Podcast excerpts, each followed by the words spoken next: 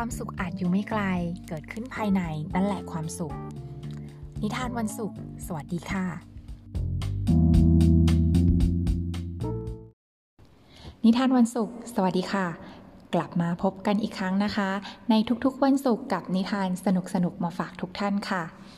สำหรับวันนี้นะคะ ก็มีนิทานนะคะ มาฝากเป็นเรื่องราวของพระอรหันต์รูปร่างเล็กนะคะ แต่ท่านนะคะ ไม่ว่าจะโดนใครพูดอะไรนะคะ ท่านก็มีความสงบแล้วก็ไม่โกรธเลย เกิดอะไรขึ้นกับท่าน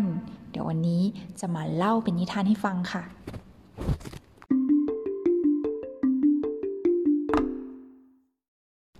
กาลครั้งหนึ่ง มีพระอรหันต์ที่มีรูปร่างเล็ก คละไม้คล้ายสามเณรน้อย พระและสามเณรที่ไม่รู้ว่าท่านเป็นพระอรหันต์เนี่ยพบท่านแล้วนะคะ บางก็ลูบหัวท่าน บางก็ดึงจมูกท่านพางก็หยอกล้อว่าแบบพ่อเนนน้อยไม่กระสนอยากศึกบ้างหรอ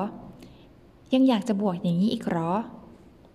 ท่านนั้นนะคะก็คือพระพัทยเถระค่ะ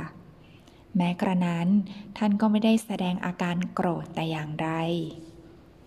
ในธรรมสภาค่ะ ภิกษุก็ได้คุยกันเรื่องที่พระภิกษุหนุ่มแล้วก็สามเณรเนี่ยรังแกพระพัทยเทระต่างๆ นานา แต่ท่านเนี่ยก็ไม่เคยโกรธเลย หรือไม่คิดที่จะทำร้ายทำลายพวกเขาเหล่านั้นเลย สุดยอดมากเลยค่ะ เมื่อพระพุทธเจ้าเนี่ยทราบเรื่องก็เลยตรัสว่า ธรรมดาพระอรหันต์จะไม่โกรธ ไม่คิดร้ายใคร เพราะท่านไม่หวั่นไหว ไม่สะเทือนเหมือนศิลาแท่งทึบ แล้วตรัสว่า บัณฑิตทั้งหลายย่อมไม่หวั่นไหว ในนินทาและสรรเสริญ เหมือนเขาศิลาแท่งทึบ ไม่สะเทือนด้วยแรงลมฉะนั้น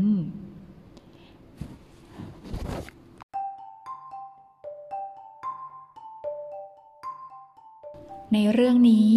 จะเห็นว่าพระพัทยเถระไม่โกรธเลย แม้ใครพูดหรือมาแกล้งท่านยังไง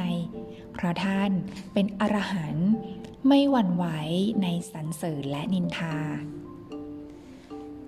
สรรเสริญและนินทามาจากไหน มาจากโลกธรรม 8 ค่ะ ซึ่งมี 8 อย่างนะคะ ได้แก่ มีลาบเสื่อมยะบุเสียมขออภัย มีลาบเสื่อมลาบ มียศเสื่อมยศ สรรเสริญ นินทา สุข ทุกข์ และในเรื่องนี้นะคะ ก็นำมาสองอย่างค่ะ นั่นก็คือสรรเสริญและก็นินทาค่ะคำสรรเสริญนินทาเนี่ยนะคะก็เป็นเพียงความคิดเห็นของคนอื่นค่ะ บางครั้งถูก บางครั้งผิด ใครว่าชั่วนะคะ เราก็จะชั่วไปตามปากเขา มันก็ไม่ใช่ใช่ไหมคะ เหมือนต้นขนุนค่ะ จะโดนทักว่าเป็นสะเดา มันก็ไม่ได้เป็นสะเดาอย่างที่เขาว่า เมื่อใครมาว่าอะไรนะคะ ก็ไม่จำเป็นนะคะว่าเราจะเป็นเหมือนที่เขาว่าเสมอไปค่ะ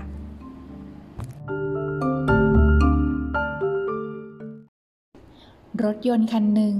จอดอยู่ในโชว์รูม คนมาดูบางคนก็ชอบ บางคนก็ไม่ชอบ ทั้งๆทที่มันก็ไม่เคยไปทำอะไรใครเลย ความชอบแล้วก็ไม่ชอบเนี่ย มันขึ้นอยู่กับความรู้สึกของเขาเอง รถยนต์เนี่ยก็เลยมีหลายยี่ห้อให้เลือกตามความชอบ แตกต่างกันไป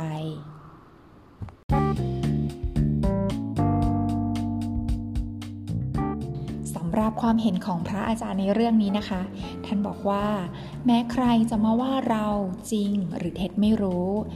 แต่ถ้าเราเลิกทำในสิ่งที่เราควรที่จะทำเนี่ย บุญของเราอะก็ไม่ได้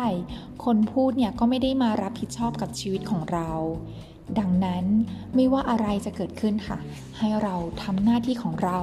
ให้ดีที่สุด